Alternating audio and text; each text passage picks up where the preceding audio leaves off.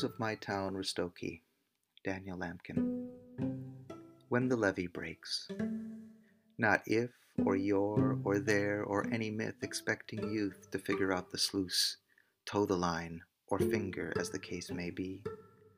We're in it for eternity, banking what we can against the thrusts of nature. Swimming lessons in Lake Pontchartrain, or Bonham's vodka glass informing everything. We have a dike to safeguard our old town.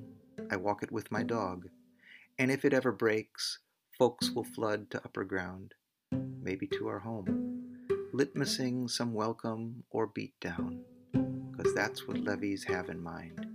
Channel danger to another land, whether storms are known as natural or contrived. The Tinkerer. I'm thinking of late what it would take to visit the Tinkerer, a guy down the block who tangentially sees me and my dog as he talks with a huge hanger-outer and ratchets some bolt, sandblasts a plug, solders some nondescript thing, hearing the tin-sounding songs from a transistor lost in the tonsils of his tiny garage. Open for business, it seems. I've smiled a hello and received just a blink at the top of his wire rims, slightly below the brim of a hat that spells ELF, a sponsor of sorts. I'll bring in our toaster. Its lever a mess, or the coils heat too fast, or you tell me, after all, the years you have triaged something simple as this. I'd wait, strike up some banter his friends find so smooth, and finding it hard, I'd resort to the dog to remind him he's not to butt in, or bark his advice, or mark this domain as a new claim, however the visit might go. I'm guessing some toast would result. Maybe a joke about why folks give up on what ought to be fixed, or tinkered about, at least. To the Least of These. As if to punctuate the advent of the snow, migrant ravens perch and pick apart the remnant walnuts clinging in the breeze. Pelting down like hailstones, lo, a couple months ago the drunks that wander up and down our streets would gather these, grinding nature into nutmeg and maybe into eggnog, preparing, as these ravens, for anything to antidote against the freeze. Mild as it's become in schemes of global things, the neighborhood seems numb to entertain who'd reconnoiter walnut trees. But coming home, I could not abnegate the clue of ravens clattering above me, carving nutshells of survival with existential ease.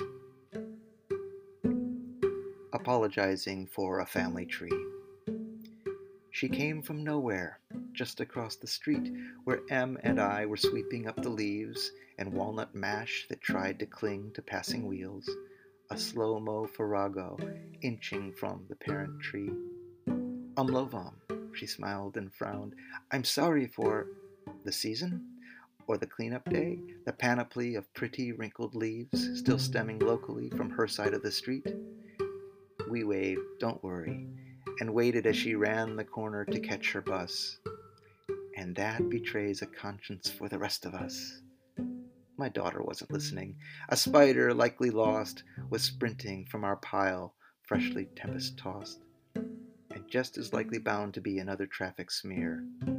Em took a leaf and shoveled up the miniature deer to place her at the base of some recovery. Fear will figure out a way back up if assistance is sincere. And if not, Umlauf. For what can prep us for a fall? Father, Son, and Holy Ghost in ways affect us all. The spider can't be Christian, a net that saves the small. And neighbors shy away from saying secret stuff withal. She gathered soul in scarffuls, regardless of the chore. Matthew chapter 26 might challenge us more, but in the end we're pawns of neighborhood spore. Our roots being what they are, antennae still explore.